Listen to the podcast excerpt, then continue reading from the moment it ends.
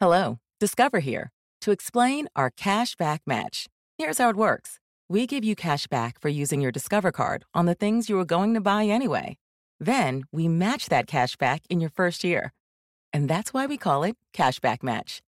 Now to recap and say cashback one more time. We match all the cash back you've earned at the end of your first year automatically.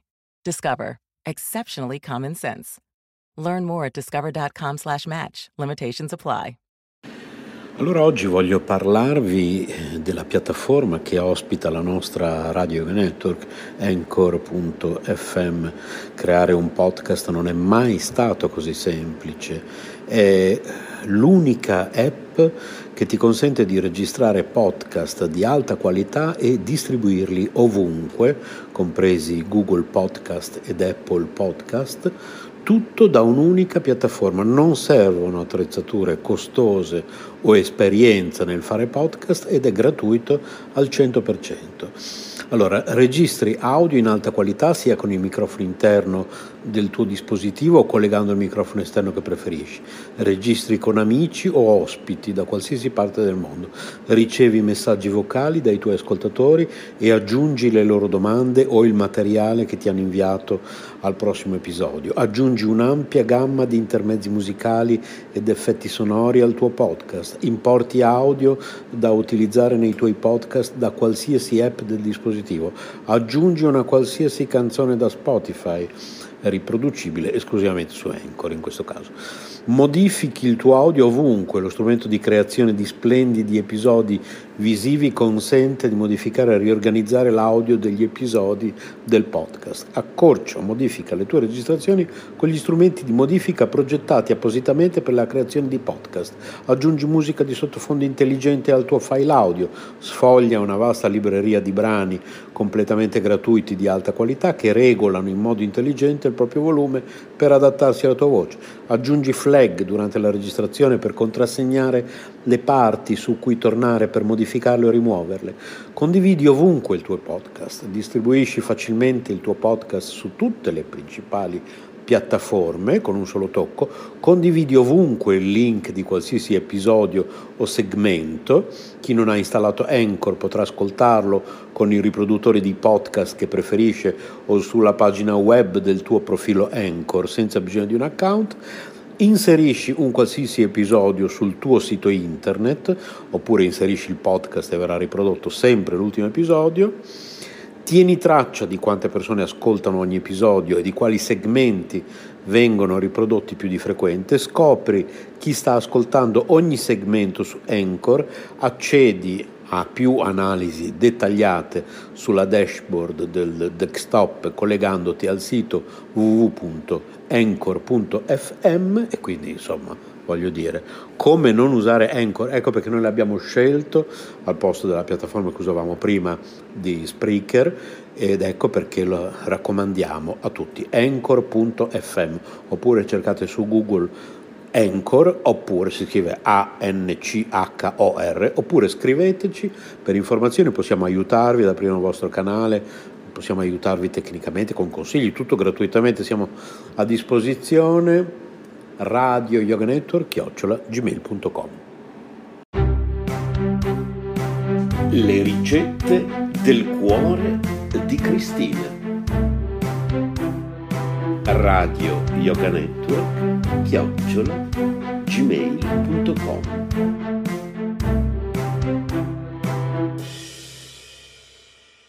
Eccomi qua per il consueto appuntamento con le ricette di Cristina. Tartine rustiche. Mezza cipolla, un cucchiaio di capperi in salamoia, un cucchiaio di olio extravergine d'oliva, un pizzico d'origano, alcune foglie di basilico, triangolini di pane integrale. Sbucciate e tagliate a pezzetti la cipolla, Sciacquate bene i capperi sotto acqua corrente e strizzateli. Versate il tutto nel frullatore, unitevi gli altri ingredienti e frullate a bassa velocità così da ottenere un composto omogeneo che potrete spalmare su dei triangolini ricavati da fette di pane integrale tagliate non troppo sottilmente. Un bacione a tutti, Cristina.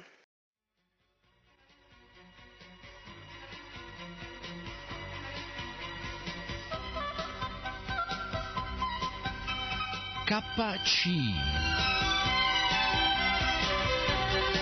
un programma di Krishna Chaitanya Das.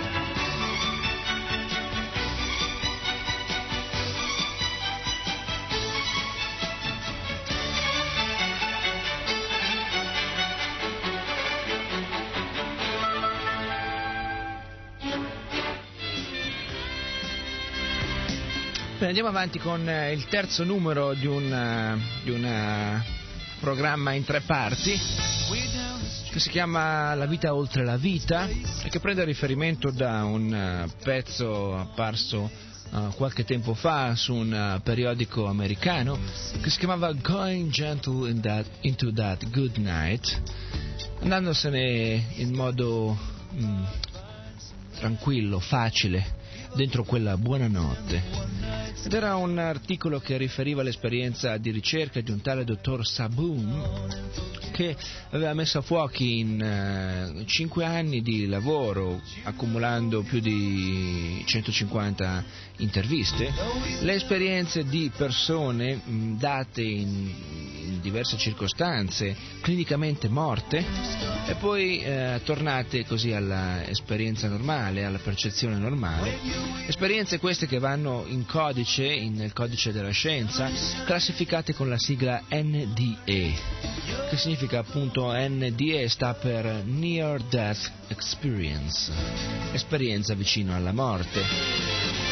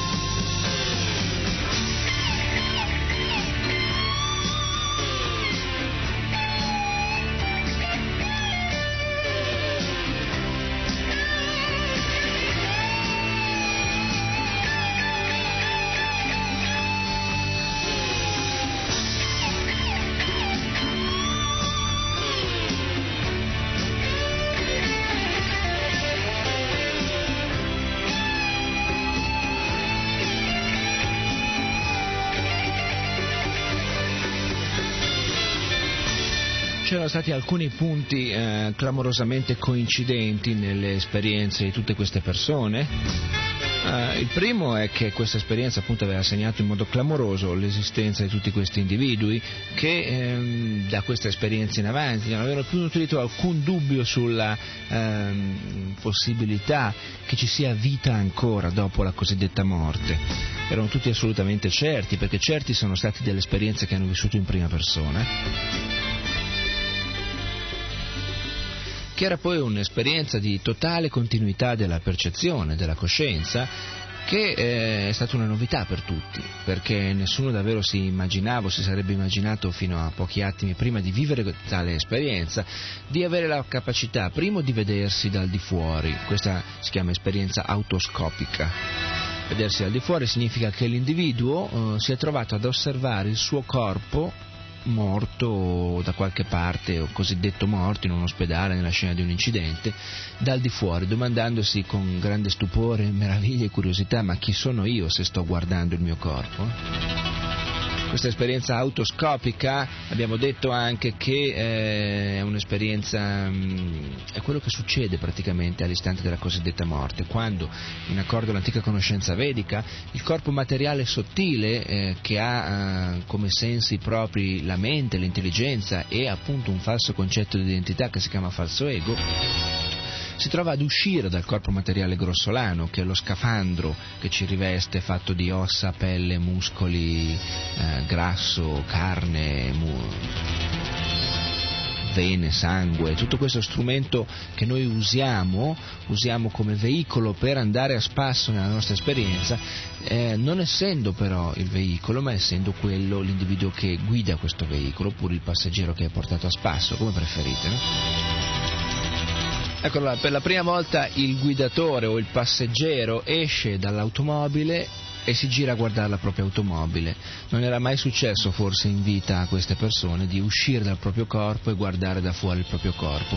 Bene, è successo in quello che gli altri hanno chiamato l'istante della morte che in accordo all'antica conoscenza vedica a cui ci riferiamo noi è semplicemente un momento di passaggio dove il veicolo che non funziona più, il veicolo malandato, il veicolo fatto a pezzi, vecchio, malato, il corpo, viene semplicemente lasciato perdere e, e l'individuo, che è l'anima eterna, la jiva in sanscrito, la persona che mantiene le caratteristiche individuali, appunto, si trova ad uscire da questo corpo materiale grossolano, però attenzione, ancora eh, viaggiante dentro un corpo sempre materiale, però più sottile, che alcuni chiamano, abbiamo detto, corpo astrale, alcuni chiamano corpo mentale e che in ogni caso è un altro tipo di veicolo dentro, ancora, dentro il quale ancora viaggia, in un certo senso condizionata, limitata, l'anima che coincide poi con la persona.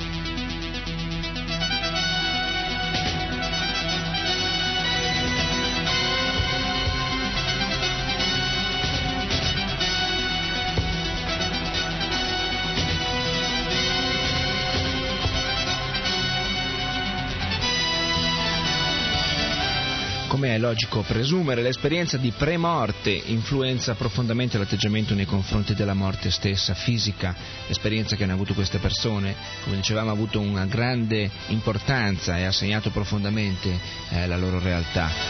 In modo particolare quando si tratta di persone che non credevano a una vita oltre la morte. In un modo o in un altro, quasi tutti hanno dichiarato di non avere più paura di morire ma è necessaria una spiegazione. Alcuni modi di morire restano chiaramente poco desiderabili e inoltre nessuna delle persone con le quali ho parlato in realtà, ed è qui il, lo scrittore, il dottore che ha raccolto queste indagini che parla, nessuna delle persone con le quali ho parlato appunto cerca la morte. Tutti sentono di avere compiti da eseguire fino a che sono in vita e sarebbero d'accordo con quanto ha affermato uno di loro che diceva testualmente devo cambiare molte cose prima di lasciare questa terra. Quindi questo tipo di analisi che ehm, noi invitiamo a considerare, eh, invitiamo tutti gli ascoltatori a considerare questa circostanza. Noi spesso diciamo che erroneamente, in modo che così eh, assomiglia a un gioco d'azzardo o a una mossa di scarsa attenzione o se non addirittura di scarsa conoscenza, spesso la gente mh, mm, non considera, non è abituata a considerare la morte come una delle realtà possibili che può capitarci di dover vivere, essere costretti a vivere da un momento all'altro curioso questo dire dover vivere la morte, ma è in realtà così, perché eh, questo passaggio, questo momento è mm, tipico e sicuro nell'esperienza di ognuno, no? anche se poi in realtà si cerca in molti modi di rimuovere questo uh, evento, come se rimuovendolo sottilmente, psicologicamente, do, si potesse in qualche modo eluderlo o evitarlo. Perché? Perché c'è paura di solito della morte. Perché c'è paura della morte? Perché c'è paura paura di quello che non si conosce, c'è paura di perdere la propria identità, c'è paura di non esistere più, c'è paura di trovarsi a vivere senza tutte quelle situazioni ambientali, fisiche, di affetti, di persone che fanno generalmente la vita di un individuo e che fanno anche in accordo l'antica conoscenza vedica a cui noi ci riferiamo, esattamente il fardello pesante degli attaccamenti dai quali è opportuno invece imparare a capire come liberarsi. Perché? Perché saranno proprio quegli attaccamenti, quello che ci fa sembrare paurosa la morte, è proprio in realtà quello che la fa diventare paurosa. Nel momento in cui non esistessero più questi oggetti di attaccamento, queste persone, queste situazioni, non ci sarebbe nemmeno più l'occasione di spaventarsi o temere o rimpiangere il dover lasciare qualcosa che in realtà sappiamo benissimo non ci appartiene.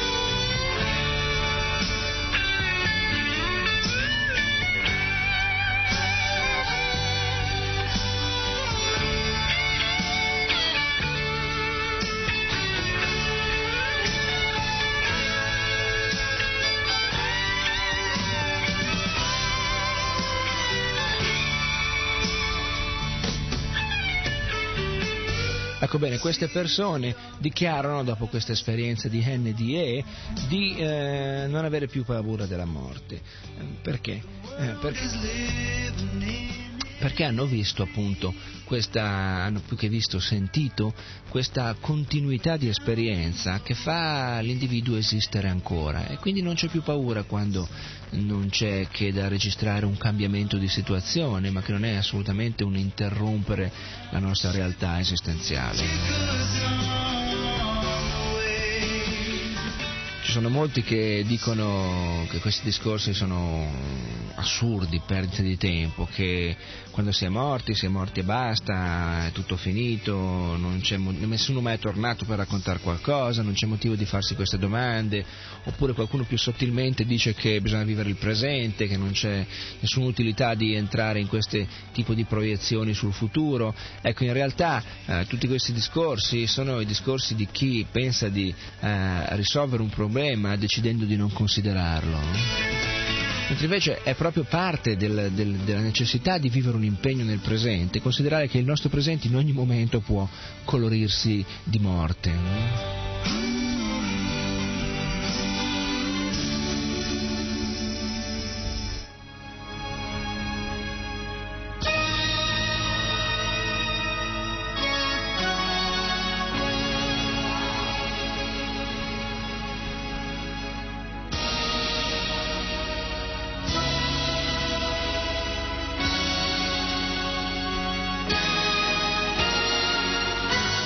Qualcuno dei resoconti di queste persone, dei resoconti conclusivi sulla loro esperienza eh, dato da queste persone, uomini, donne, ragazze che hanno vissuto questa, questa circostanza.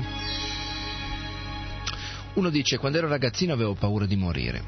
La notte mi svegliavo piangendo istericamente, mia madre e mio padre correvano in camera mia e mi chiedevano che cosa avessi E io dicevo che non volevo morire, ma che sapevo di dover morire e chiedevo se loro potevano impedirlo. Mia madre rispondeva no, eh, non è così che deve essere, tutti dobbiamo affrontare quel momento. Diceva che tutti dovevamo affrontare la morte da soli, che quando la morte fosse giunta avremmo saputo farlo. Anni dopo mia madre era morta, parlavo della morte con mia moglie e anche allora avevo paura perché davvero non volevo morire ma da quando ho conosciuto quell'esperienza non temo più la morte. Tutte quelle paure sono svanite, non mi sento più triste ai funerali, in un certo senso mi rallegro perché so che cosa è accaduto al morto. Credo che il Signore mi abbia mandato quell'esperienza proprio per la paura che avevo della morte. Certo i miei genitori mi confortavano, ma il Signore mi ha mostrato, mostrato proprio come un termine di esperienza e loro non potevano farlo. Eh, non parlo di queste cose, ma le so e sono sereno. E un altro ancora dice, ora non ho più paura di morire. Non che desideri morire o che voglia morire proprio adesso, non voglio vivere ora in quell'altro mondo perché è stato deciso che viva in questo, ma non ho paura di morire perché so che dovrò eh, andarmene un giorno e so anche dove andrò quando lascerò questa terra, lo so perché ci sono già stato. Ecco qui apriamo una parentesi magari. Eh? Apriamo una parentesi come nostra abitudine, quando le affermazioni dei nostri interlocutori, intervistati, eh, sembrano in accordo alla, nostra, alla conoscenza a cui ci riferiamo un tantino eh, fuori misura. Lui dice lo so cosa c'è dall'altra parte perché ci sono già stato. Noi diciamo che lui ha frequentato una certa anticamera, una certa regione di realtà, al di là della cosiddetta morte, alla quale seguono infinite altre situazioni, per cui davvero lui non ha avuto una visione complessiva di cosa gli succederà e dove andrà. Ha semplicemente messo dentro un piede in un'anticamera nella quale si aprono poi innumerevoli porte che danno in altrettante stanze dove si vivono diversissime situazioni. Qui in realtà lui non ha visto un bel niente, ha visto semplicemente che c'è qualcosa da vedere. E allora noi eh, per questo rinnoviamo l'invito a tutti di approfondire eh, la conoscenza dell'antica cultura vedica che mh, dà principalmente indicazioni proprio sulla vita, sulla morte, su quello che c'è prima della vita, su quello che c'è dopo la morte e su come sia necessario nel corso dell'esistenza sviluppare un'attenzione crescente alla nostra realtà, proprio in modo da poter eh, coltivare eh, con cura, con attenzione eh, la conoscenza eh, di, di, questa realtà che eh, assumerà tinte eh, di un tipo o di un altro tipo, ass- assumerà diverse sfumature eh, e diverse appunto realtà, si presenteranno davanti a noi proprio in misura di quanto noi avremo conosciuto da adesso fino all'istante della morte, nella misura eh, della nostra eh, realtà di conoscenza. Quello che noi sapremo sarà quello che ci si svelerà, quello che noi non sapremo sarà necessariamente marcato dalla, dall'esigenza di eh, subire delle realtà senza determinarle.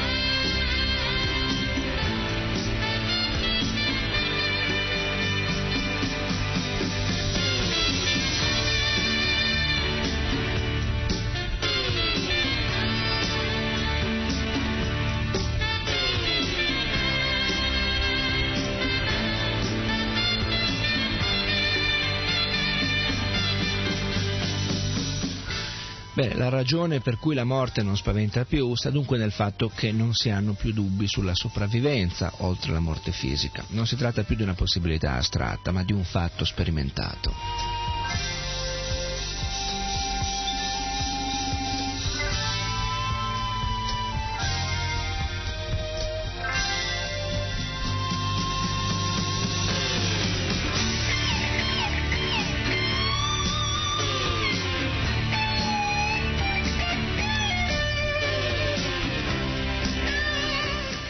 Alcuni dicono che non usiamo la parola morte, questo è un resoconto, un estratto da un'altra testimonianza. Alcuni dicono che non usiamo la parola morte perché cerchiamo di fuggirla. Nel mio caso non è vero. Chi ha conosciuto quell'esperienza sa che non esiste una vera morte ed è per questo che io non parlo di morte.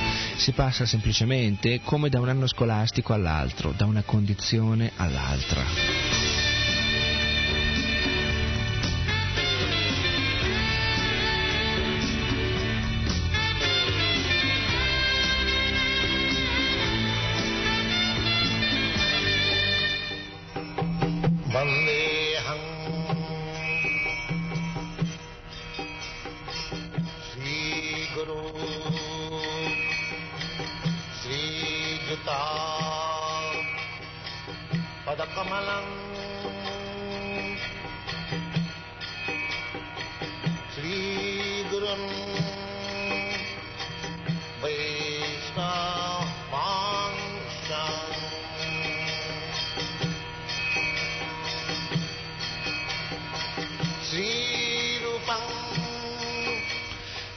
Ecco, vale la pena di eh, riportare a questo punto un verso della Bhagavad Gita Bhagavad Gita è uno dei testi di base dell'esperienza a cui ci riferiamo noi di conoscenza, antica conoscenza vedica dell'India. La Bhagavad Gita è una conoscenza detta, parlata da Krishna stesso, Krishna Dio, la persona suprema, più di 5.000 anni fa sul campo della battaglia di Kurukshetra, dove le circostanze di una battaglia di grandissima portata, dove 640 milioni di persone alla fine eh, hanno trovato la morte, appunto, in una battaglia che doveva segnare le sorti della reggenza di questo pianeta. Ecco, Krishna ha dato delle istruzioni, ha chiarito delle dinamiche, eh, parlando ad Arjuna, suo amico, del quale faceva momentaneamente la parte del guidatore di carro.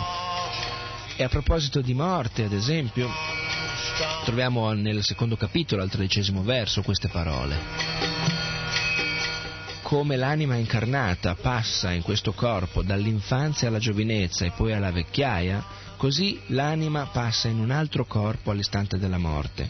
L'anima realizzata non è turbata da questo cambiamento.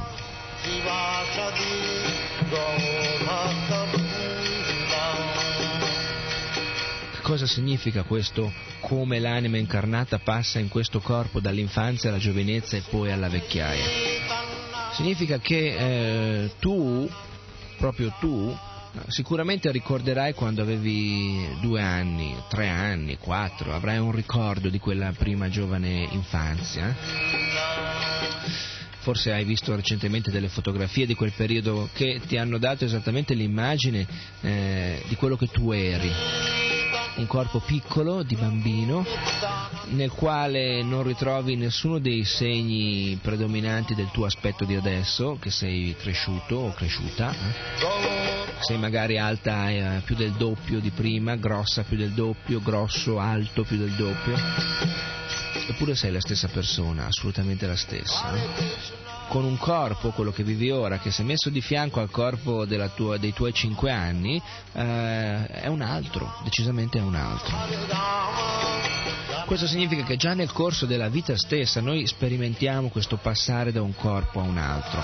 Abbiamo avuto altre volte occasione di ricordare come sia un dato eh, reperibile dal, dalla, scienza, eh, dalla scienza di oggi che ogni sette anni ognuna, nessuna esclusa delle cellule del nostro corpo è completamente rinnovata con eh, il risultato che ogni sette anni tutto il nostro corpo è completamente un altro, cioè è nuovo completamente, non c'è più una sola cellula del corpo di sette anni prima.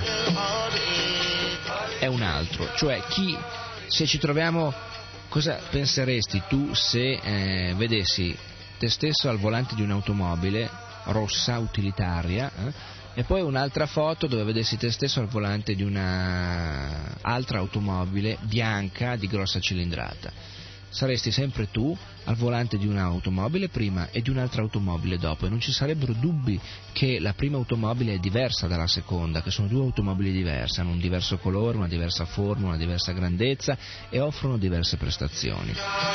L'unico punto in comune è il guidatore, tu, seduto al volante dell'una e dell'altra.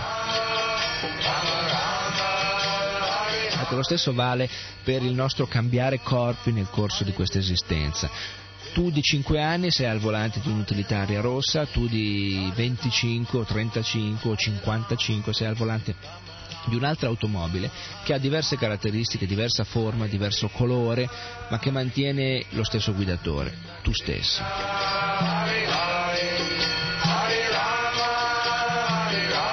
Ecco, in accordo all'antica conoscenza vedica, all'istante della morte succede qualcosa di simile quando il guidatore continua a essere tale, con le sue caratteristiche individuali, mentali, intellettive, eh, ancora perché si trova a viaggiare in questo corpo materiale sottile, ma eh, da una serie di circostanze che sono poi la vita che lui ha vissuto, l'uso complessivo che ha fatto di se stesso, si trova costretto attenzione, costretto a eh, entrare in un'altra uh, automobile per continuare il suo viaggio.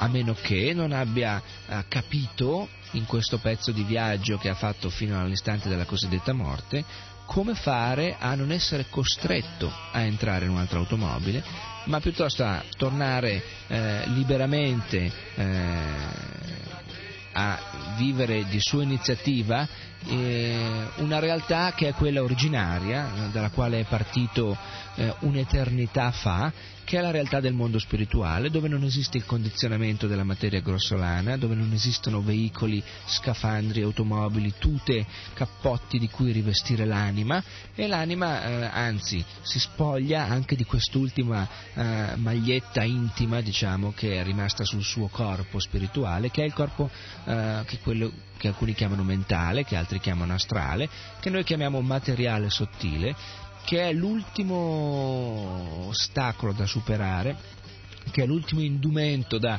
togliersi per eh, vivere finalmente un'identità riscoperta, rivalutata, ritrovata, diciamo, che è quella della nostra eh, realtà eh, più intima, quella di essere appunto esseri spirituali eterni.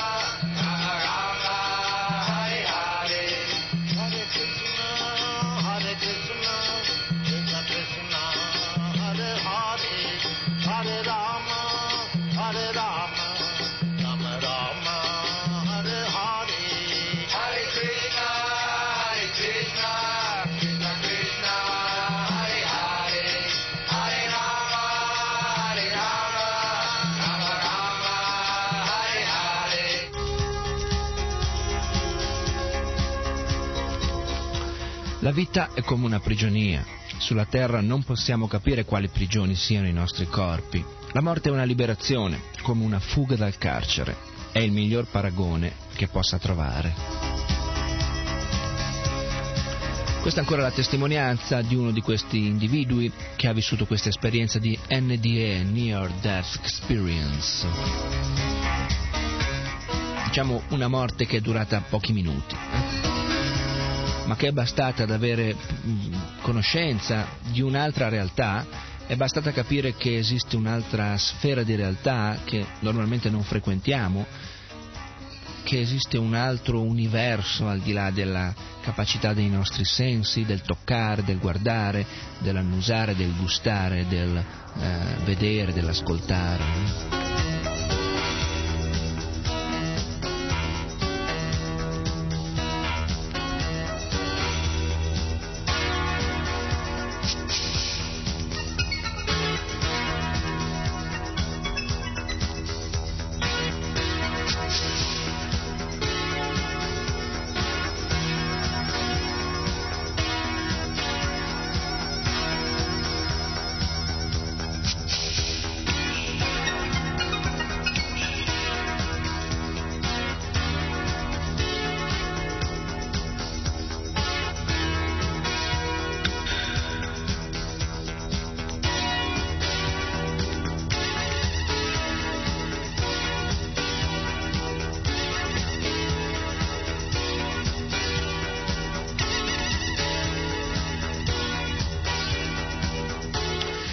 Un'altra sezione del, del, suo libro La vita oltre la vita, il dottor Moody riporta alcune eh, domande standard che eh, ascoltatori o interlocutori in diverse circostanze gli hanno sempre posto con riferimento alle indagini che lui aveva fatto e ai dati che aveva raccolto. Una di queste domande, una delle più frequenti che sono state poste, è questa. Le esperienze che lei ha studiato, dottore, hanno un rapporto, e se sì quale, con la possibilità della reincarnazione?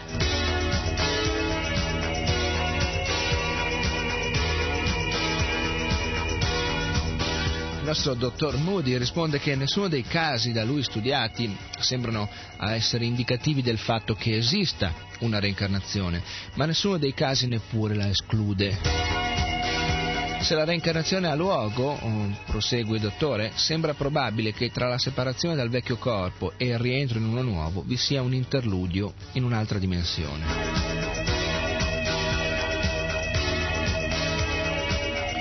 Parlare con chi è tornato alla vita dopo aver conosciuto questa pre-morte non è dunque la tecnica giusta per studiare la reincarnazione. Sono stati invece usati e sono possibili altri metodi. Alcuni hanno provato la tecnica del ritorno indietro. Si ipnotizza una persona, prosegue il dottore, gli si chiede di tornare mentalmente indietro verso epoche sempre più lontane della sua vita presente questo è un esperimento che potete fare anche voi. Ricordo di avere, di avere tentato questo esperimento molti anni fa, non perché l'avessi così avuto ispirazione da qualcosa in particolare, ma un giorno mi venne quest'idea di tentare un gioco, di andare indietro. Andare indietro come? A- attaccandomi al ricordo più recente che avevo, significa che tu puoi ricordarti ora di qualcosa che è avvenuto, che ne so, magari un'ora fa, eh? E da quest'ora puoi andare indietro a un ricordo precedente, magari di ieri pomeriggio, e da ieri pomeriggio puoi andare a un ricordo dell'altro ieri oppure di una settimana fa o di un mese fa, non è importante andare indietro giorno per giorno perché diventerebbe anche impossibile, no? ma è importante cercare un ricordo indietro sul quale agganciarsi e quando ti sei agganciato su un ricordo preciso messo a fuoco, cercarne un altro su cui agganciarti, no? più indietro, magari un anno prima, un mese prima, sei mesi prima, un'ora prima, un giorno prima. E così e così di ricordo in ricordo risalire più indietro possibile nella memoria, no? questo è il, il gioco diciamo. Ecco, questa è la stessa mh, mm, esperienza che sta consigliando questo medico come eh, qualcosa di significativo per cercare una risposta alla reincarnazione. Capita a un certo punto, quando si arriva al momento più lontano che si riesce a ricordare, di chiedersi, eh, di tentare di andare ancora più indietro. A questo punto molti, e qui lui parla delle sue esperienze, molti arrivano a narrare storie complesse di esistenze precedenti in tempi più antichi in luoghi lontani. In alcuni casi le loro storie sono state controllate sono risultate verosimili anche quando si era stabilito che il soggetto non poteva conoscere per vie normali gli avvenimenti, le persone, i luoghi descritti con tanta accuratezza c'è tutta una letteratura specifica al, al riguardo e ehm, chiunque fosse interessato può uh, documentarsi uh, anche presso di noi che possiamo fornire dei dati e dei cenni bibliografici per una ricerca in, in questo senso. Il dottore cita qui anche il libro tibetano dei morti, così, il famoso Bardo Todol, che è il libro della tradizione buddista eh, esoterica dell'antico Tibet, che è una specie di manuale per l'individuo dall'istante della morte in avanti, cosa fare, dove andare, cosa evitare, cosa cercare e mh, mm, ricorda questo dottore che il Bardo Sodol eh, chiarisce precisamente che la reincarnazione avviene in una fase più avanzata della morte, dopo gli eventi riferiti nei casi da me esaminati, è il dottore che parla nelle interviste fatte a queste persone.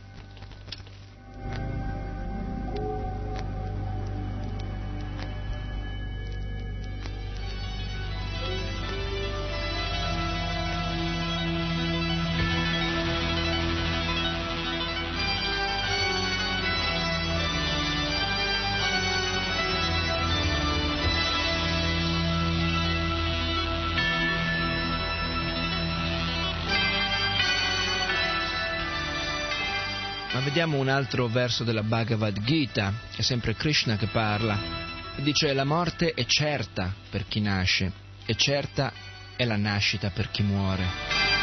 Perché tu devi compiere il tuo dovere, poiché tu devi compiere il tuo dovere, non dovresti lamentarti così.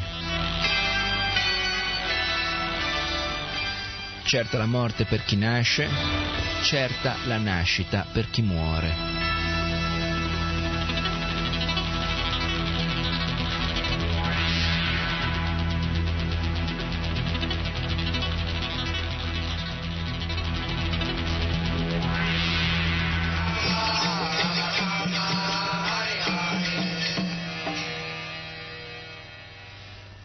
Questi sono due dati di fatto, come due porte, una d'ingresso e una di uscita. Eh? E noi dovremmo imparare a considerare queste due porte reali, esistenti, a introdurre nel computo della nostra esperienza come dei punti di riferimento sicuri, oggettivi, ai quali non possiamo in ogni caso sfuggire e che dobbiamo quindi considerare per tirare le somme del, della nostra vita. Eh?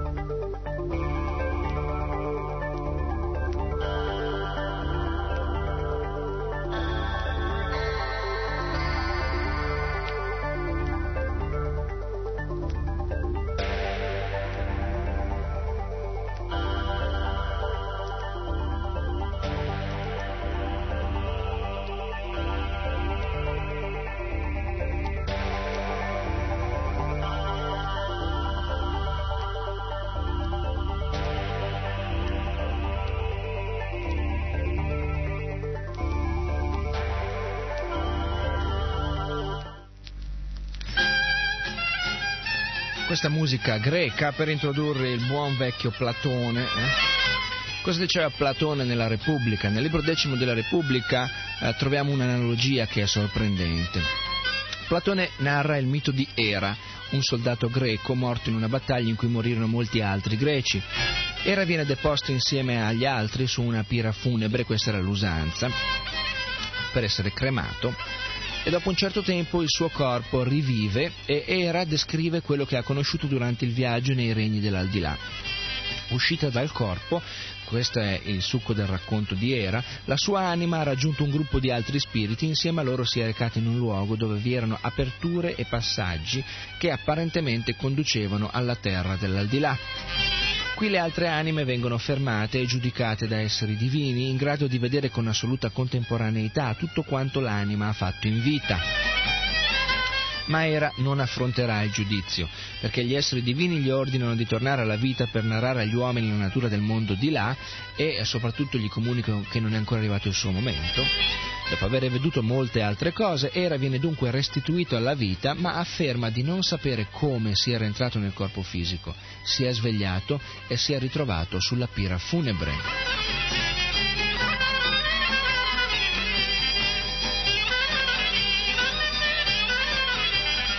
Platone ed è importante sottolinearlo, dichiara di considerare la sua descrizione del mondo in cui l'anima del, eh, entrerà dopo la morte come nel migliore dei casi una possibilità semplicemente.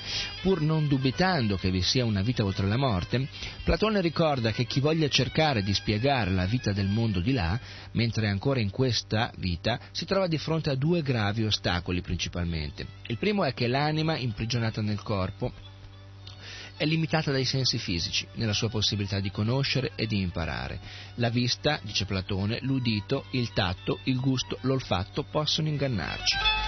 Questo è in completo accordo, 100%, a quella che è la, eh, la tesi dell'antica conoscenza vedica a cui ci riferiamo che probabilmente è, eh, è, anche un dato di partenza al quale si è riferito Platone nel suo studio, nella sua indagine analisi, che noi possediamo sensi limitati e imperfetti. E quindi tentare delle sintesi di conoscenza attraverso i nostri sensi è come tentare di eh, in partenza qualcosa di limitato, perché limitati sono gli strumenti con i quali noi operiamo l'indagine e quindi limitata necessariamente sarà la risposta che possiamo ottenere.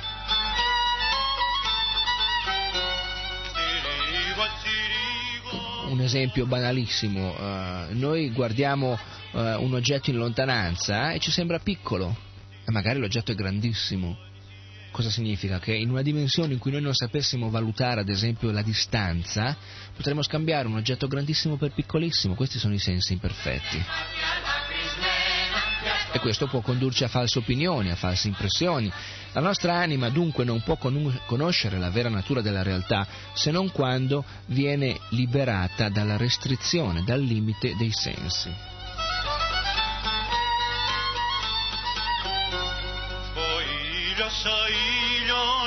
Όταν πρώτο βγει.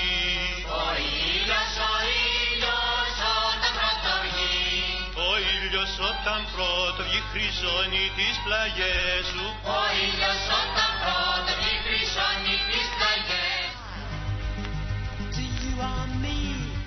In secondo luogo, Platone afferma che il linguaggio umano è inadatto a esprimere direttamente le realtà ultime.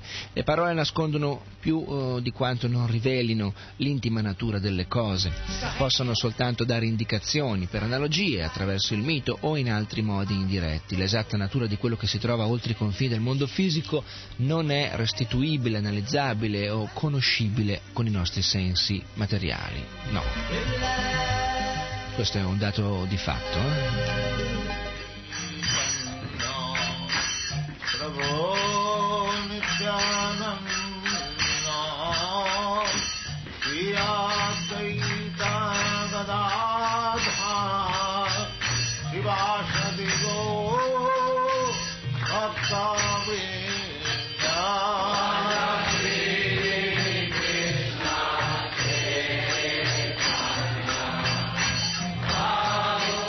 Diamo ancora un'occhiata veloce a cosa dice il libro tibetano dei morti, il Bardo Todol, molto sinteticamente. Sono molte fasi interessanti che questo libro restituisce nell'analisi così della condizione dell'individuo dopo la cosiddetta morte.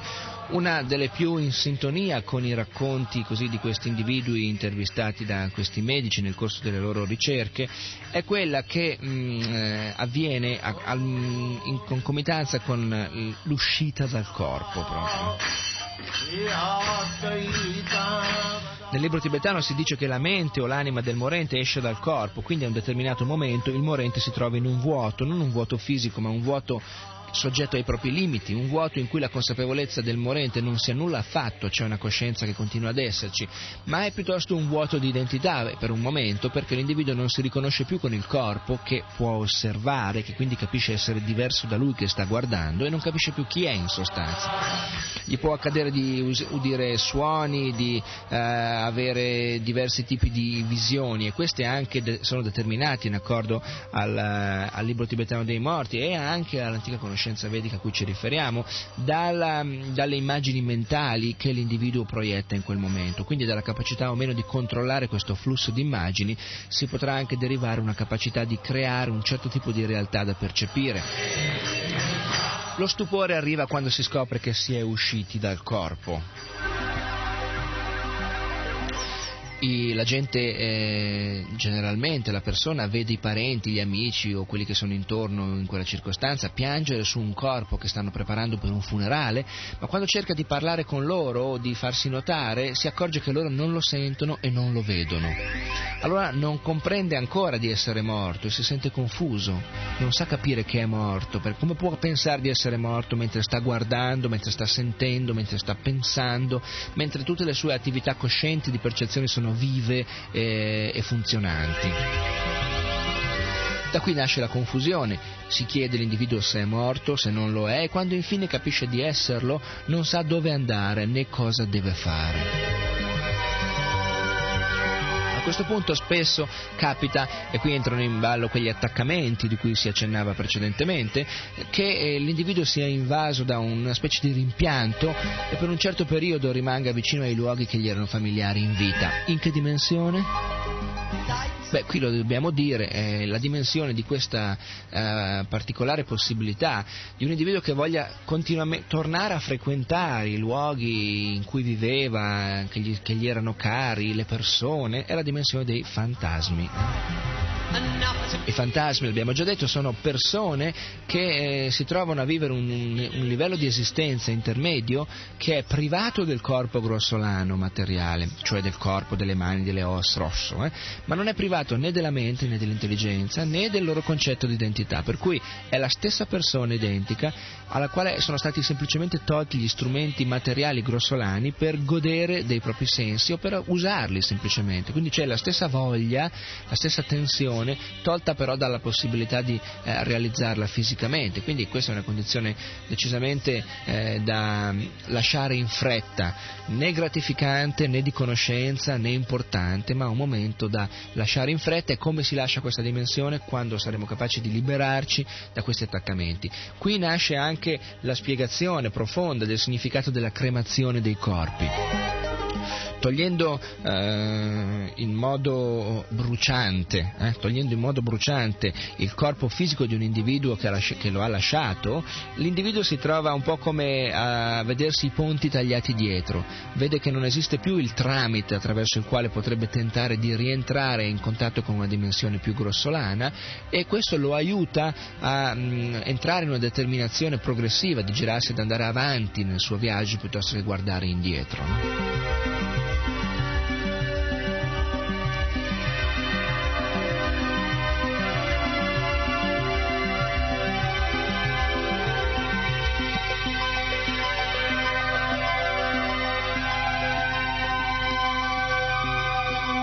Torniamo allo Srimad Bhagavatam, uno dei testi dell'antica letteratura vedica, precisamente al decimo canto, che è poi riunito in, in una uh, riduzione che si chiama il libro di Krishna. E all'inizio di questo libro di Krishna troviamo un discorso che uh, Vasudeva fa al suo uh, cognato cinico e crudele, Kamsa, che aveva meditato di uccidere la sua sposa, Devaki, il giorno stesso del suo matrimonio, perché una profezia gli aveva comunicato che da sua sorella, appunto, sarebbero nati dei bambini che, mh, e l'ottavo di, questo, di questi figli avrebbe provocato la sua morte. Quindi in preda a panico, confusione, ira, eh, invidia, orgoglio, tutta questa Macedonia di cattive qualità, Kams aveva meditato di uccidere la sorella il giorno delle nozze. Vasudeva si trova a fare da avvocato difensore parlando a favore della sua sposa e della sorella di Kamsa e come argomento ha appunto la morte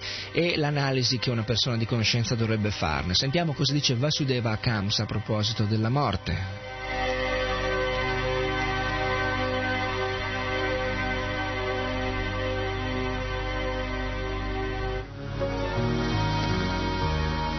Caro cognato, caro Kamsa, tu sei il re più famoso della dinastia Bogge e la gente ti considera il più grande dei guerrieri. Com'è possibile che il tuo furore sia così cieco da spingerti a uccidere una donna, tua sorella per di più, nel felice giorno del suo matrimonio? Perché hai tanto terrore della morte? La morte è già avvenuta insieme con la tua nascita.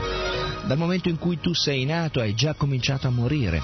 Supponiamo che tu abbia 25 anni, dunque sei già morto da 25 anni, perché da 25 anni hai iniziato a morire, ad avvicinarti alla morte. In realtà muori istante dopo istante, secondo dopo secondo. Perché allora tanta paura della morte? Alla fine è inevitabile. Che tu muoia oggi o tra cento anni non potrai sfuggirle. Perché rimanere tanto turbati quindi? La morte non è che l'annientamento del corpo materiale. Appena il corpo smette di funzionare e torna a mischiarsi con i cinque elementi della natura materiale, l'essere vivente si riveste di un altro corpo, determinato dagli atti della sua esistenza passata e dalle loro conseguenze. Questo cambiamento di corpo è del tutto simile all'incedere di un uomo per la strada. Egli fa un passo, poi quando è sicuro che il piede posato a terra è stabile, solleva l'altro piede. Così i corpi cambiano l'uno dopo l'altro e l'anima trasmigra. Guarda con quale attenzione il bruco passa da un rametto all'altro. Similmente, l'essere vivente cambia corpo non appena gli agenti dell'essere celeste della morte, del Deva della morte, Yamaraj, decidono del suo prossimo involucro mortale. Finché l'essere vivente resta condizionato dal mondo materiale, deve rivestirsi di corpi di materia, uno dopo l'altro, determinati dalle leggi della natura secondo gli atti compiuti nella precedente vita.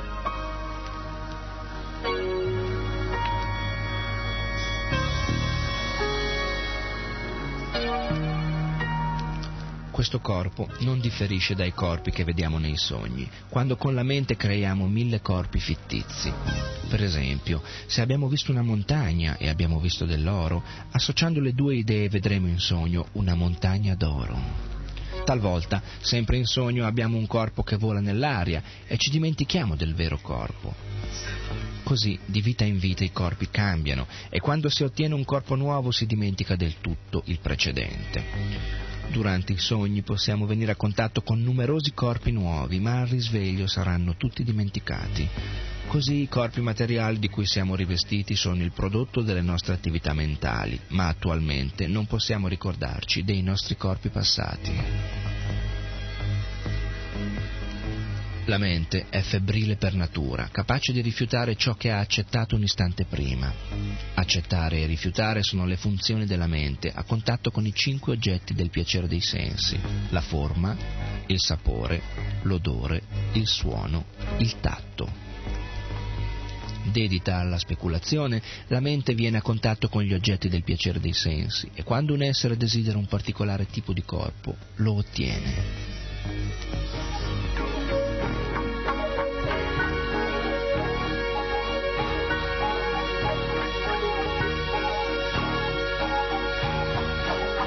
Il corpo ci è dunque offerto dalle leggi della natura materiale. L'essere vivente accetta un corpo e prolunga la sua permanenza nell'universo materiale, per godere o soffrire secondo la struttura del corpo acquisito. Senza un corpo è impossibile godere e soffrire in questo mondo, secondo le tendenze mentali ereditate dalla vita precedente. Infatti è lo stato mentale dell'essere, all'istante della morte, a determinare il particolare corpo che gli sarà offerto.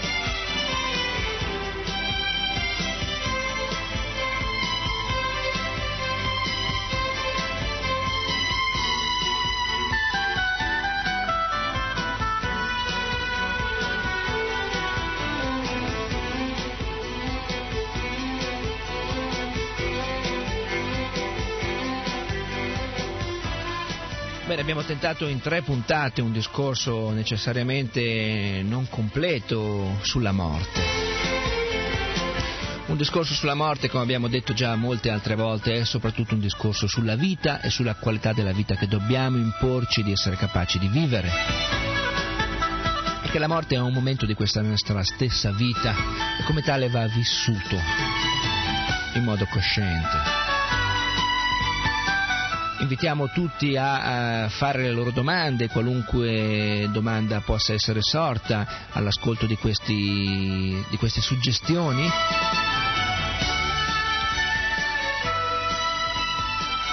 Ricordiamo anche che questa serie di programmi, insieme ad altre serie di programmi, come anche quelle precedentemente trasmesse sul eh, Gesù Cristo, ricordiamo la serie Dove è sepolto Gesù Cristo, che proverebbe la sepoltura di Gesù Cristo all'età di 82 anni nel Kashmir Questa serie di programmi ed altre, come tutti i programmi in genere di RKC, sono disponibili per il pubblico in uh, musicassette.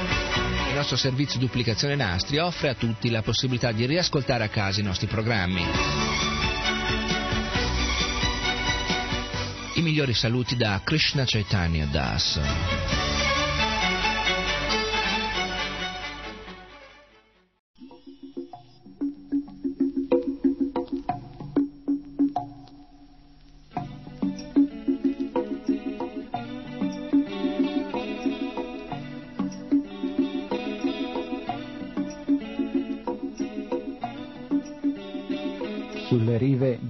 Gange. Guida ai luoghi santi dell'India. Un viaggio per capire.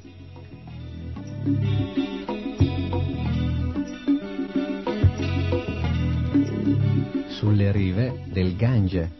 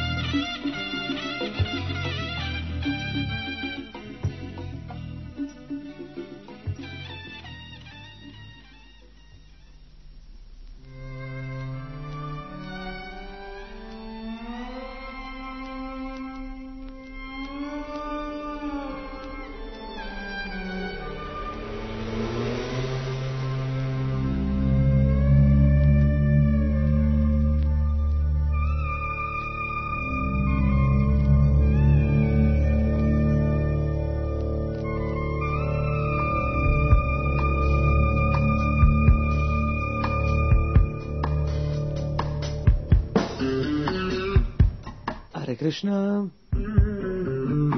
Benvenuti tutti quanti all'ascolto di Sulle rive del Gange. Al microfono Param Guru Das. Allora, come state? Tutti bene? Allora, solo il fatto che siete all'ascolto di RKC è un chiaro sintomo, eh? state non solo bene, benissimo. Benissimo perché colui che così si sofferma ad ascoltare argomenti spirituali, colui che cerca di fare delle analisi, delle valutazioni su quelli che sono i problemi della vita umana, cioè la nascita, la vecchiaia e la morte, questa persona che ha la possibilità, l'intelligenza di fermarsi a pensare, a valutare, è molto fortunata e sta bene, bene in buona salute spirituale. Colui che invece fa finta di niente, colui che invece è completamente accecato e abbagliato dal luccichio dell'energia materiale, sotto forma di oggetti dei sensi, sotto forma di piaceri effimeri, temporanei, colui che è abbagliato, accecato da questi, perde l'obiettivo, perde lo scopo, guarda sempre avanti, va sempre avanti, senza vedere che il tempo passa, che inevitabilmente si troverà di fronte prima o poi a dover lasciare questo corpo, abbandonare questa esperienza in un corpo umano, senza aver capito il perché ha avuto la fortuna di avere un corpo umano, senza aver capito perché si è trovato a vivere alcune esperienze piuttosto che altre, arriverà alla fine di questo viaggio a essere bat- eh, sbattuto a calci giù dal treno il suo viaggio senza neanche capire il perché. Il nostro corpo è proprio come un, un veicolo, un mezzo, un treno, un'automobile, un camion, eh? ci sono corpi di automobili, corpi di macchine, di carri armati, secondo che, che tipo di coscienza abbiamo. Ci sono gli uomini, ci sono le donne, ci sono gli animali, gli uccelli, tanti tipi di corpi differenti, tanti tipi di veicoli, di mezzi differenti, proprio come esistono differenti autisti all'interno di carri armati, elicotteri, aeroplani, treni, motociclette, biciclette. A un certo punto del proprio viaggio, eh, proprio come magari a un certo punto di un viaggio in treno, senza capire perché, arriva su qualcuno, ci solleva e ci dice è arrivato il momento, devi saltare giù, e ci danno una spinta, ci buttano giù. Così allo stesso modo arriverà un momento in questa nostra vita in cui qualcuno ci costringerà a uscire da questo nostro corpo. Questo qualcuno è il tempo, il tempo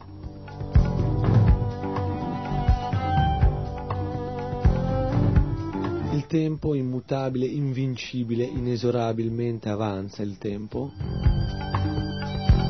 Ma esiste un luogo in cui non c'è il tempo, non c'è il tempo e quindi non c'è ansietà. L'ansietà è proprio determinata dal fatto di vedere il tempo che passa e non riuscire a risolvere, a concludere alcune cose.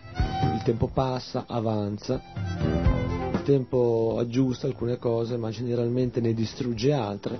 Proviamo a lasciare un oggetto lì in mezzo a una strada, un oggetto nuovo, passiamo fra un anno, due anni, tre anni, cento anni, sarà completamente distrutto, anche se nessuno l'ha usato, anche se nessuno l'ha toccato.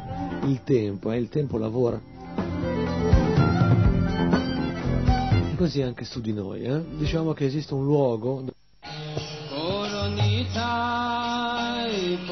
anche l'ansietà. Questo luogo si chiama Vaikunta, senza ansietà. Questo luogo è il mondo spirituale, l'eterna dimora di Krishna, Dio, la persona suprema. È spiegato che questo luogo eterno, il mondo spirituale, manifestato anche all'interno dell'universo materiale, in un luogo chiamato Vrindavan. Vrindavan è il luogo dove Krishna, quando 5.000 anni fa era presente qui sul nostro pianeta, scelse un luogo particolare dove nascere, dove svolgere le sue attività e questi luoghi e i suoi compagni, i suoi intimi associati con i quali Krishna svolse le sue attività sono anch'essi eterni e appartenenti al mondo spirituale.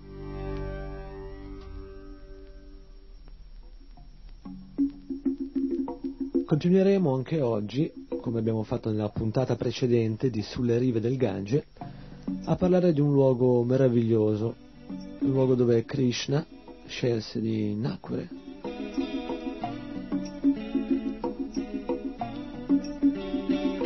Krishna scelse di nascere in questo luogo, Mathura,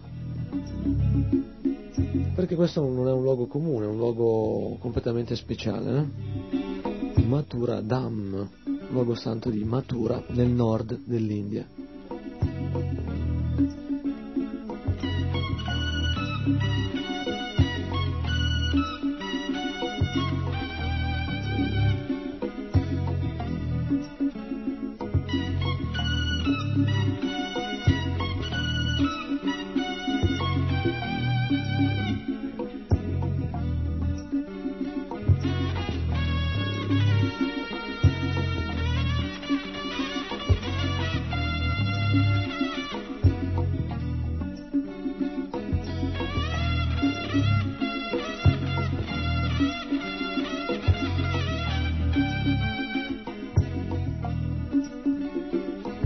Spesso ricordiamo nelle nostre puntate di Sulle rive del Gange che una visita a questi luoghi santi è un grande privilegio e soprattutto dà un grande beneficio, un beneficio spirituale a chiunque visiti questi luoghi. Chiunque si reca in questi santi luoghi ha la possibilità di vedere i luoghi dove Krishna ha svolto i suoi divertimenti, i suoi cosiddetti lila, passatempi. Krishna non è costretto ad agire come noi, tutto ciò che Krishna, Dio, fa è solamente per espandere il proprio piacere. Anche il fatto di creare l'universo spirituale, l'universo materiale, tutti gli esseri viventi, è per Krishna un modo per espandere le sue relazioni, i suoi sentimenti. Krishna è una persona, Dio, la persona suprema. Diciamo prima che Mathura è il luogo dove Krishna scelse di apparire, di nascere. Noi non abbiamo scelto di apparire, di nascere in Italia, oppure tu dove sei nato, tu che stai ascoltando in questo istante, tu sei nato in, in Svizzera, in nord Italia, nell'Italia centrale, nell'Italia del sud, nelle isole, magari dove? in India, in India, qualcuno è nato in India, qualcuno in Cina, tanti, qualcuno in America, qualcuno in Russia, tutti sono nati da qualche parte ma senza scegliere il luogo di nascita. Uno si trova in un modo quasi inspiegabile se non eh, conoscendo i Veda e le precise leggi che regolano la trasmigrazione dell'anima e il karma. Uno si trova a nascere in un luogo piuttosto che in un altro. Ma Krishna non è mosso da queste leggi. L'apparizione di Krishna in un luogo è determinata unicamente dalla sua volontà. Così che Krishna, 5.000 anni fa, quando apparve su questo nostro pianeta, scelse di nascere apparentemente come un bambino comune, come figlio di Devaki e Vasudeva nella prigione del demoniaco re Kamsa, nella città di Mathura.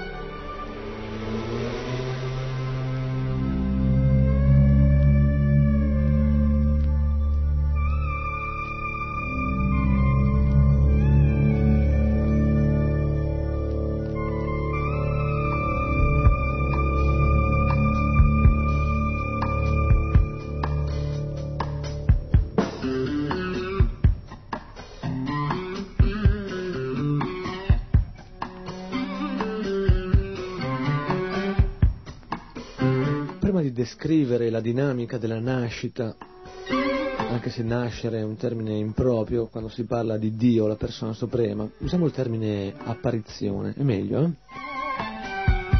Prima di descrivere questi avvenimenti della nascita, dell'apparizione di Sri Krishna, andiamo un attimo indietro nel tempo in questa meravigliosa storia descritta dallo Srimad Bhagavatam, vediamo un po' gli avvenimenti antecedenti all'apparizione, alla nascita di Sri Krishna, Dio la persona suprema, sul nostro pianeta.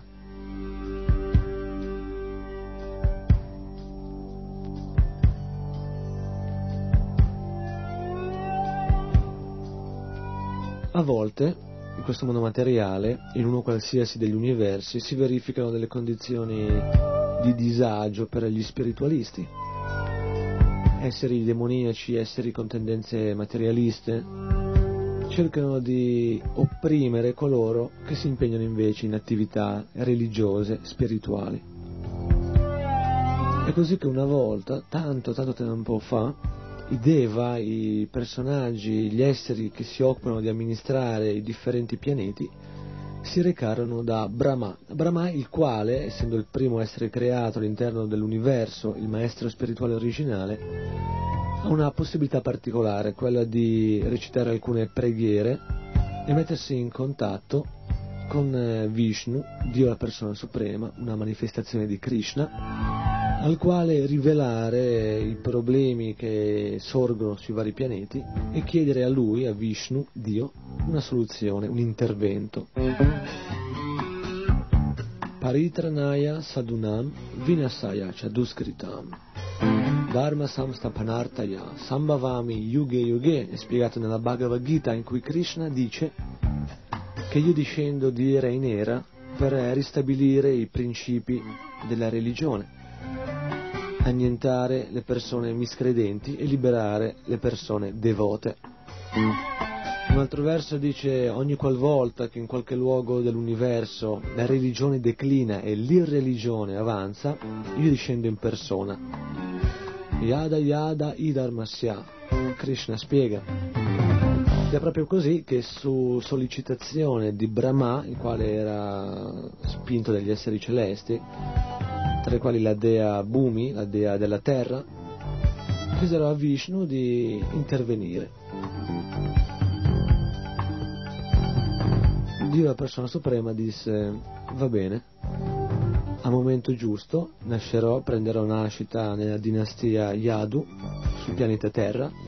Nel frattempo tutti voi esseri celesti scendete su questo pianeta, la Terra, prendete nascita come abitanti, cittadini delle città in cui io apparirò, io nascerò, come parenti, come genitori, come nonni. E io a momento debito apparirò tra voi quando voi avrete in un certo senso preparato la strada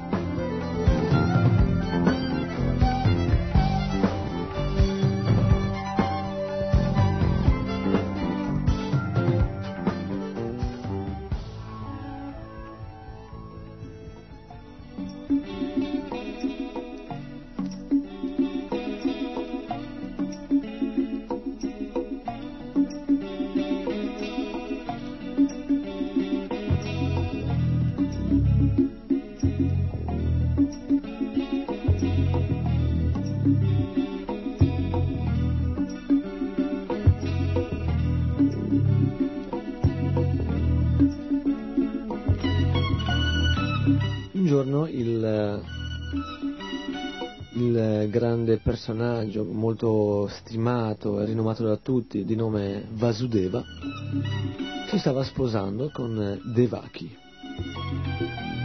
Come era d'uso nella civiltà vedica, gli sposi erano accompagnati nella loro nuova abitazione, casa, dal fratello della sposa. In questo caso era Kamsa. Mentre sul loro carro si stavano dirigendo verso una nuova dimora, dal cielo si sentì una voce il quale disse Kamsa, tu non sai che stai accompagnando tua sorella nella sua nuova casa, ma è da tua sorella che nascerà un figlio di nome Krishna che ti ucciderà. Questo figlio sarà l'ottavo figlio di Devaki Sentendo questa esclamazione dal cielo, Kamsa rimase molto confuso e temendo per la propria vita, avendo delle tendenze materialiste, lui voleva godere, voleva controllare, non voleva che succedesse niente di tutto quello che aveva sentito da questa voce di cui non conosceva la provenienza. Estrasse dal suo fodero la spada, prese per i capelli sua sorella Devaki e cercò di decapitarla. In quel momento intervenne il marito Vasudeva, il quale vedendosi così disarmato non poteva intervenire con la forza, gli disse Alt, fermati, e con le parole, con la filosofia, con delle promesse, disse a Kamsa, tu non temi lei, non temi tua sorella, tu temi l'ottavo figlio di tua sorella, fai così allora, ogni figlio che ci nascerà lo daremo a te, tu potrai farne quello che vuoi.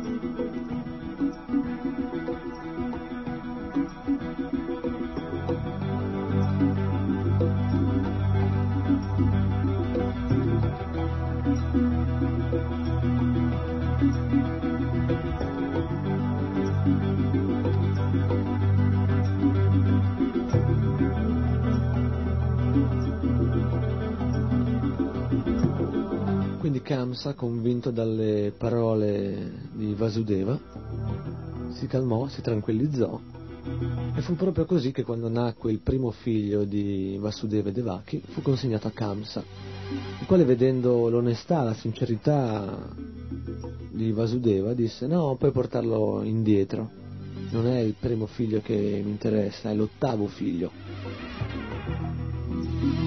ma in seguito, su consiglio cattivo eh, dei, dei, suoi compagni demoniaci, Kamsa fece rinchiudere nella propria prigione sua sorella Devaki con il marito Vasudeva e ogni volta che nasceva un figlio veniva ucciso brutalmente, barbaramente da Kamsa.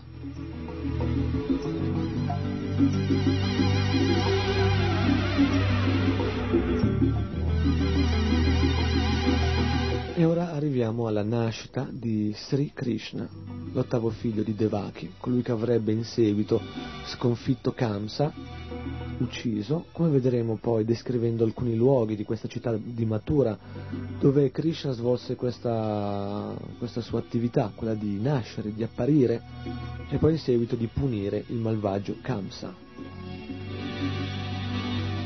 In quel momento, quindi, in quella notte, Ovunque, all'est come all'ovest, al sud come al nord, regnava un'atmosfera di pace e di prosperità.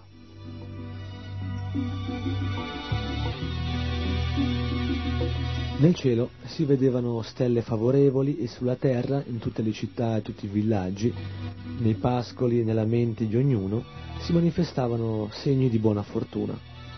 I fiumi erano gonfi d'acqua e i laghi imperlati di fiori di loto. Le foreste erano popolate di uccelli e pavoni meravigliosi che con le loro compagne aprivano le danze tra i gorgheggi di quei cantori di bosco e su tutto si spandeva una brezza profumata di fiori creando una sensazione gradevole.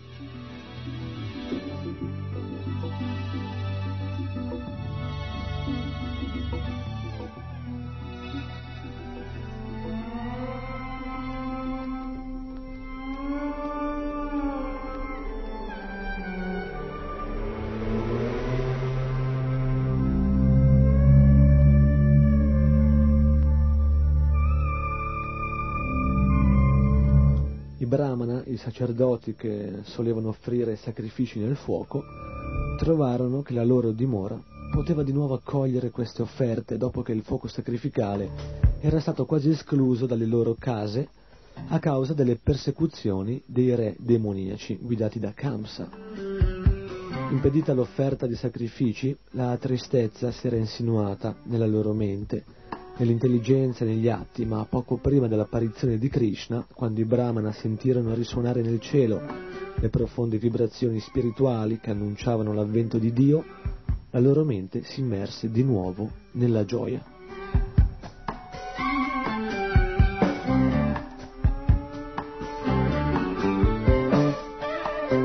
Gli abitanti dei pianeti Gandharva e Kinnar si misero a cantare e gli esseri di Siddhaloka e Charan, nei loro pianeti, cominciarono ad offrire preghiere a Dio, la persona suprema, mentre sui pianeti celesti gli angeli e le loro compagne, a cui si erano unite le Apsara, aprirono le danze. Soddisfatti, i grandi saggi e gli esseri celesti versarono piogge di fiori, dalle spiagge giungeva lo sciacquio dolce delle onde e dal cielo, sopra le acque, il tuono riecheggiava piacevolmente tra le nuvole.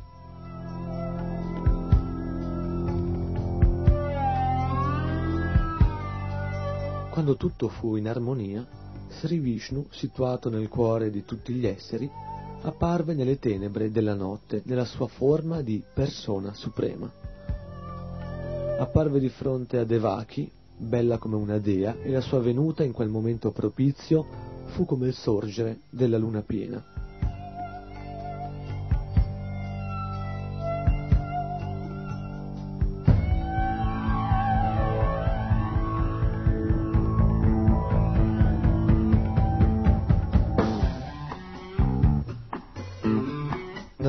Bambino meraviglioso, Vasudeva, il padre di Krishna, contempla le sue quattro mani che contengono rispettivamente la conchiglia, la mazza, il disco e il fiore di loto.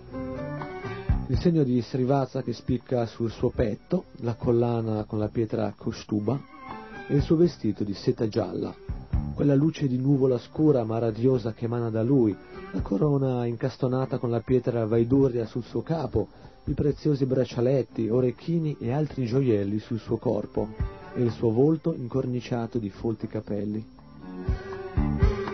L'aspetto straordinario del bambino riempie di stupore Vasudeva. Com'è possibile che un neonato abbia questi ornamenti?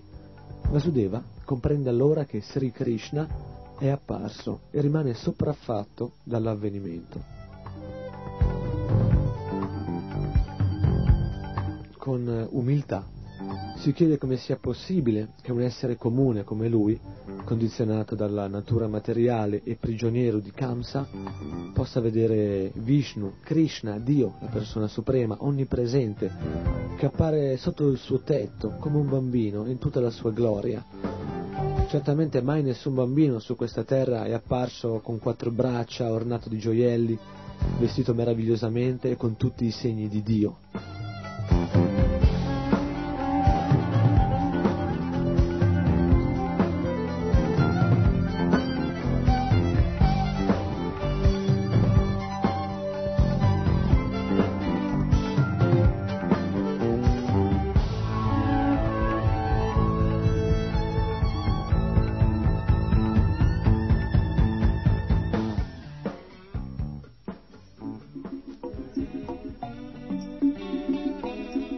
Questo tratto dal libro di Krishna era l'avvento di Sri Krishna, Dio la persona suprema. La descrizione di ciò che accade, la meravigliosa notte in cui egli nacque.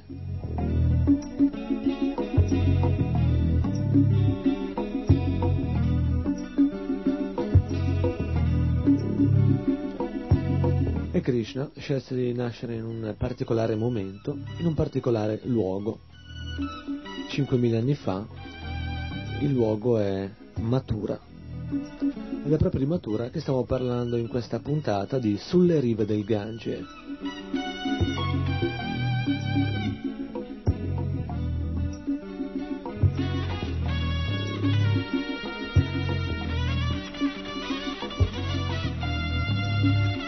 Ancora oggi, visitando la città di Matura, si può visitare il luogo dove è indicato il esatto eh, sito in cui Krishna nacque. I resti della prigione di Kamsa sono ancora visibili. Una volta c'era un grande palazzo, il palazzo del demoniaco re Kamsa, sopra questa prigione. Ora è rimasto qualche mattone. Però è rimasto per i sinceri devoti, pellegrini che visitano questo luogo, è rimasto il grande desiderio di tornare da Krishna, di capire come Krishna così misericordiosamente appare egli stesso su questo pianeta quando le cose vanno male, quando gli esseri demoniaci cercano di impedire ai brahmana, come abbiamo appena raccontato, di accendere il fuoco dei sacrifici e fare le cerimonie. In quel momento Krishna, Dio, decide di apparire.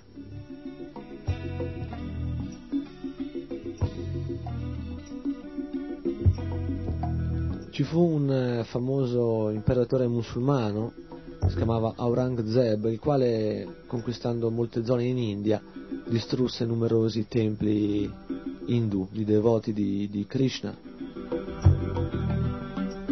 Infatti il tempio enorme che era costruito su questo luogo della nascita di Krishna è stato abbattuto, è stato raso al suolo da questo Aurangzeb, il quale, nelle vicinanze, ha costruito una grande moschea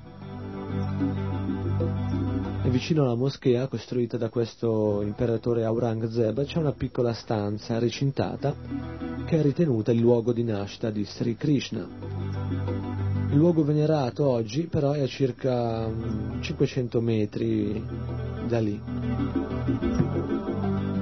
Ci sono parecchi luoghi in questa regione di Vrindavana in cui Sri Krishna ha manifestato i suoi passatempi, però Sebbene siano noti ai sinceri devoti i luoghi originali in cui Krishna ha svolto questo o quell'altro divertimento, alcune persone stabiliscono a loro piacimento, a loro capriccio, nuovi luoghi sacri e giustifica questi luoghi dicendo questo è un nuovo luogo di nascita e quello è vecchio.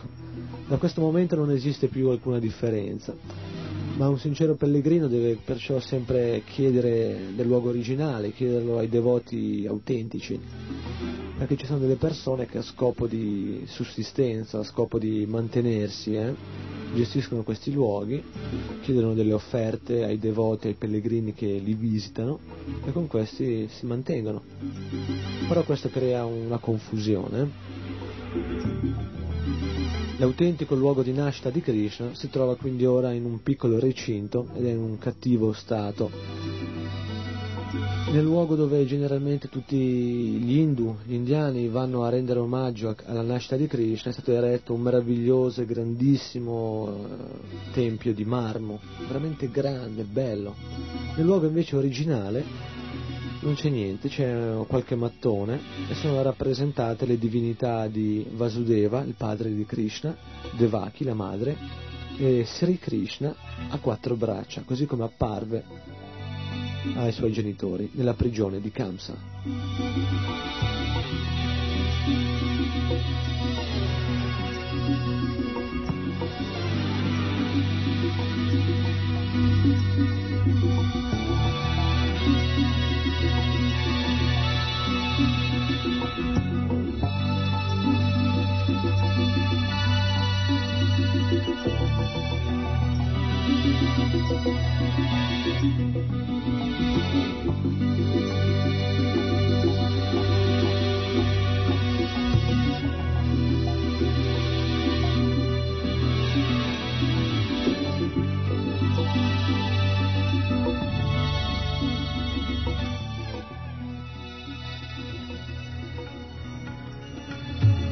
ध्रुव प्रहलाद सुरामने ओ चलरि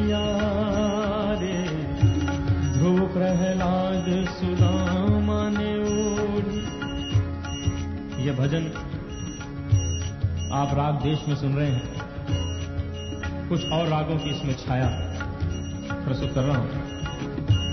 ये तो है राग देश। सुदामान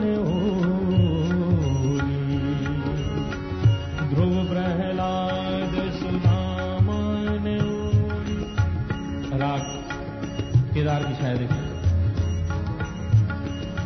Sudaman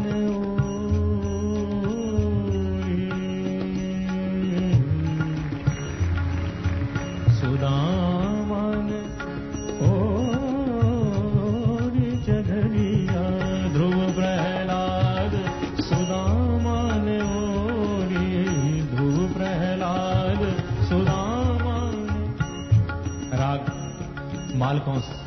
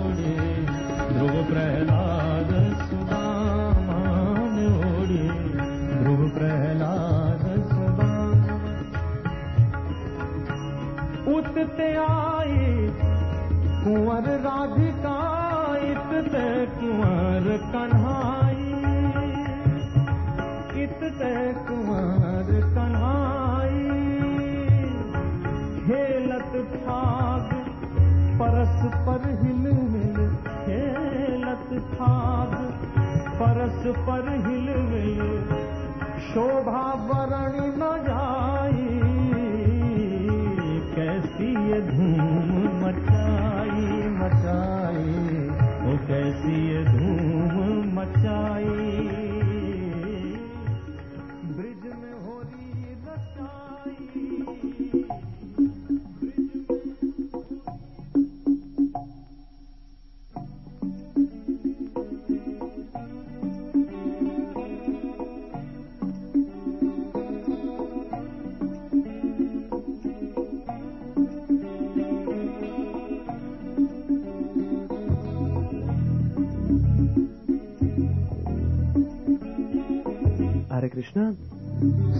All'ascolto di RKC, Radio Krishna Centrale, sempre Param Guru Das al microfono, sempre all'ascolto di Sulle rive del Gange.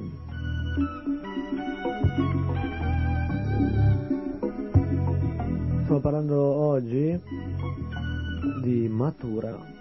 Mathura luogo dove Krishna apparve come figlio di Devaki Vasudeva 5.000 anni fa. Una meta d'obbligo quindi eh, per chiunque tra voi decida di andare a visitare l'India. Mathura, Mathura nel nord dell'India, Mathura a pochi chilometri da Vrindavan, il luogo dove Krishna in seguito alla sua nascita andò, beh, raccontiamola bene questa storia, eh, raccontiamola bene, per capire un po' anche le distanze geograficamente e soprattutto per apprezzare sempre di più divertimenti di Krishna.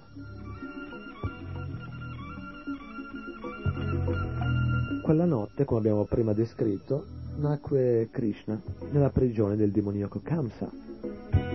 Nonostante Devaki e Vasudeva avevano capito che il loro figlio non era un comune bambino, era nato con tanto di gioielli e di meravigliose decorazioni, avevano paura che Kamsa potesse fargli del male e decisero durante la notte di portarlo via. Infatti, quasi come per incanto, le porte della prigione si aprirono, le catene si allentarono, le guardie dormivano e di notte Vasudeva con il bambino in un cesto posto sopra la testa uscì. Attraversò il fiume Yamuna, era una notte di tempesta molto piovosa.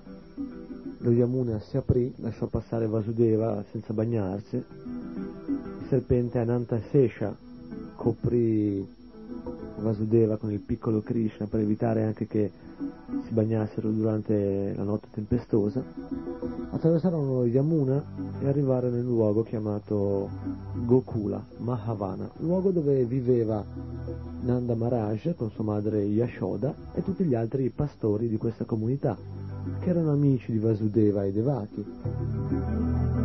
Nanda Maharaj e Yashoda aspettavano un figlio ed era nato proprio quella notte, una figlia.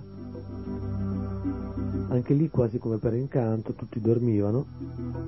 Arrivò Vasudeva con il piccolo Krishna in questo cesto, depose sul letto di Yashoda Mata il piccolo Krishna e prese con sé la bambina e se la portò indietro nella prigione, richiuse le porte, riallacciò le catene e le guardie si svegliarono, ritornò il giorno e Krishna era in salvo. Krishna era stato portato al di là dello Yamuna, Krishna era stato portato in questo villaggio di pastori e nessuno avrebbe mai sospettato niente. Fu così infatti.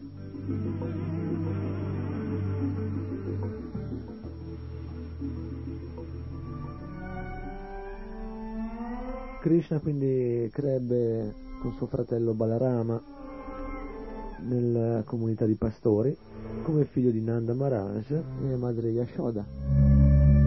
Portava, portava al pascolo i vitelli, giocava con i bambini del villaggio, era molto affettuoso con i suoi genitori, con tutte le donne del villaggio. E venne un giorno in cui Kamsa, sempre credendo che la sua fine, la sua morte sarebbe arrivata per mano di Krishna e capendo che Krishna non era stato ucciso come gli altri bambini che Kamsa aveva ucciso sottraendoli a Devaki Vasudeva nella propria prigione, decise di scatenare un, un numero di re demoniaci per uccidere i bambini. I bambini che erano nati nelle zone limitrofe, eh, proprio come nella tradizione cristiana, la storia del famoso re Erode da notare naturalmente che la storia autentica di Krishna e Kamsa è di migliaia di anni antecedente a quella caduta duemila anni fa, con eh, come protagonista Gesù.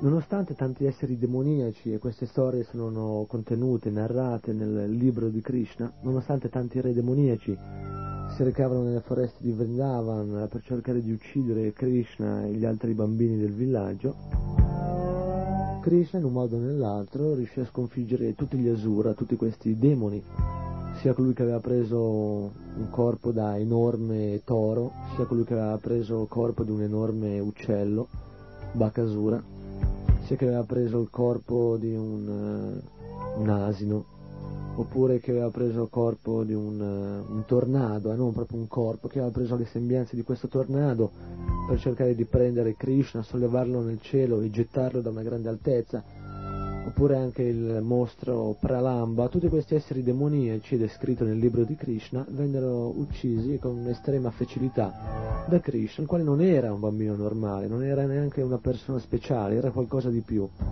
Era Dio, è Dio, la persona suprema, Krishna. Passarono gli anni e Kamsa organizzò per sconfiggere ed eliminare definitivamente Krishna e suo fratello Balarama, organizzò a Mathura, luogo dove Kamsa ancora regnava e dove ancora teneva prigionieri Vasudeva e Devaki, Kamsa organizzò un torneo di lotta al quale invitò anche Krishna e Balarama, con la speranza di farli combattere con dei grandi lottatori, Chanura Mustika, e fare schiacciare, uccidere questi due bambini, quelli che lui credeva fossero dei bambini.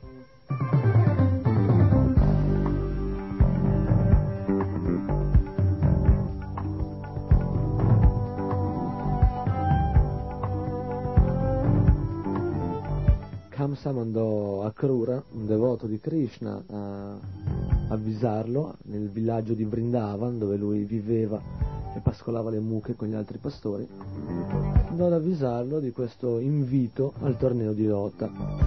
Krishna e Balarama salirono sul carro con Akrura, si recarono alla vicina città di Mathura dove regnava Kamsa.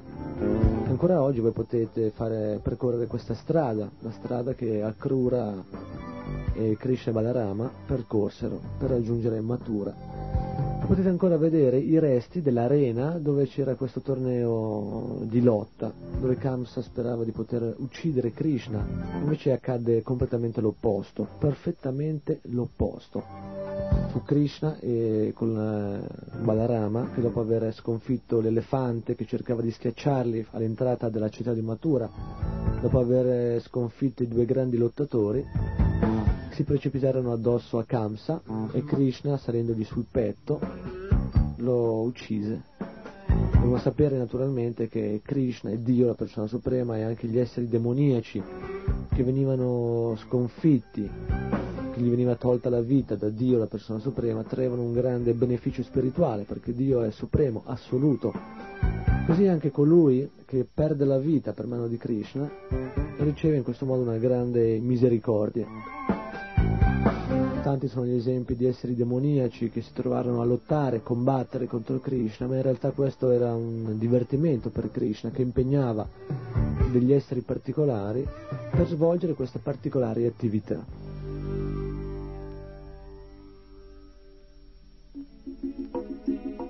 C'è un posto a Mathura chiamato Ranga Bhumi. Ranga Bhumi è, è proprio l'arena di Kamsa, a una circonferenza di un miglio circa e fu qui, sulla collina chiamata Kamsatila, che Kamsa fu ucciso da Krishna. C'è ancora un tempio lì con eh, una murti, una murti sarebbe una raffigurazione, una divinità, una statua, diciamo, ma è più di una statua. Eh? È Krishna stesso che è raffigurato nell'adempimento, nel compimento di un suo particolare lila, di un suo particolare divertimento, una sua particolare attività. In questo caso, nel tempietto che si trova in questa collina Rangabhumi, c'è una raffigurazione di Krishna che sta colpendo Kamsa. È proprio oltre questa collina, questa Kamsatila, che si trova il luogo dove Ugrasena, nonno di Krishna, venne incoronato re di, eh, re di Mathura da Krishna stesso, dopo che Kamsa fu sconfitto. Lì vicino si trova anche il, il posto dove Krishna uccise il lottatore e quindi chiunque di voi può recarsi a Mathura, visitare questi luoghi ed entrare proprio nella dimensione, entrare nella storia di Krishna, capire, toccare con mano, dopo aver letto o ascoltato queste meravigliose storie, recarsi nei luoghi dove 5.000 anni fa si sono verificate queste meravigliose attività di Dio, di Krishna. Ricordiamoci non sono luoghi comuni, sono luoghi che Krishna stesso ha scelto per manifestare le sue attività sono quindi luoghi speciali, luoghi legati alle attività di Krishna. E ogni cosa che è in relazione a Dio purifica. Tutto ciò che è in relazione a Dio, i discorsi che riguardano Lui, le immagini che lo rappresentano, i luoghi che lo ricordano, tutto ciò che è in relazione a Dio ha potere di purificare. Purificare significa ritrovare noi anime la nostra vera posizione, la nostra vera origine, quella di eterni servitori di Dio. Qui in questo mondo materiale la tendenza è quella di dimenticarci di Dio, quella di pensare noi di essere i goditori. In realtà il goditore supremo è Krishna, Dio. ed è Lui che deve essere il beneficiario delle nostre attività, deve essere Lui l'oggetto del nostro ricordo, Lui l'oggetto dei nostri discorsi, del nostro ascolto. E quindi visitare questi meravigliosi luoghi santi può sempre più alimentare in noi il ricordo di Dio, Krishna.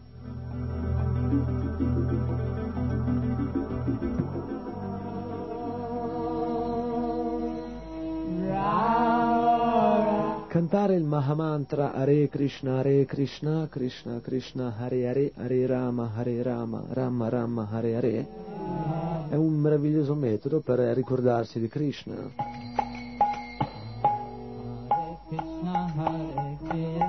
Quindi cantate anche voi, se conoscete questo meraviglioso mantra, questa frase, questa vibrazione sonora, questi nomi di Dio, se li conoscete cantateli insieme a noi, se non li conoscete imparateli e poi cantateli. Questo è il miglior modo per poter apprezzare i racconti che riguardano Krishna, questo è il miglior modo per poter andare a visitare questi luoghi con la giusta coscienza.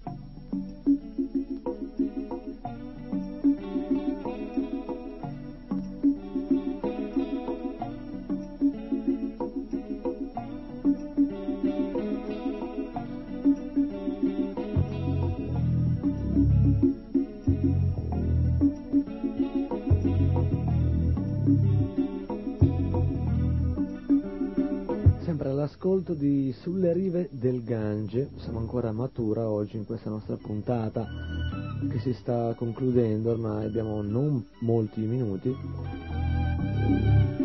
Parlavamo di Matura in quanto luogo di nascita di Krishna e questo è ciò che rende famosa, celebre e importante questa cittadina. Krishna, Dio, la persona suprema, scelse di apparire in questa cittadina. E questa cittadina ora è un grandissimo luogo di pellegrinaggio per milioni di persone in India e da tutto il mondo. Originariamente sul luogo del, della nascita di Krishna fu eretto un meraviglioso tempio, il tempio di Radha Keshava.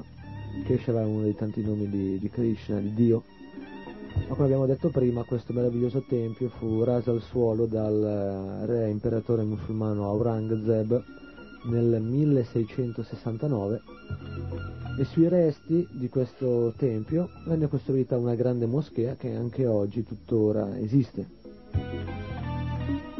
In seguito, successivamente, venne costruito un altro tempio dedicato al signore Keshava, la cui bellezza mette in ombra la bellezza della moschea di Aurangzeb, soprattutto all'interno di questo meraviglioso tempio dove sono conservate le meravigliose divinità di Sri Sri Radha e Keshava. È un tempio meraviglioso di marmo riccamente decorato dove ogni giorno migliaia e migliaia di pellegrini si recano a visitare. Naturalmente quando è il periodo in cui si festeggia Sri Krishna Janmastami, eh, la nascita di Krishna che generalmente cade in relazione al calendario lunare o in agosto o in settembre, centinaia di migliaia di persone vengono a visitare questo luogo che ricorda la nascita di Krishna, l'apparizione di Krishna sul nostro pianeta 5.000 anni fa.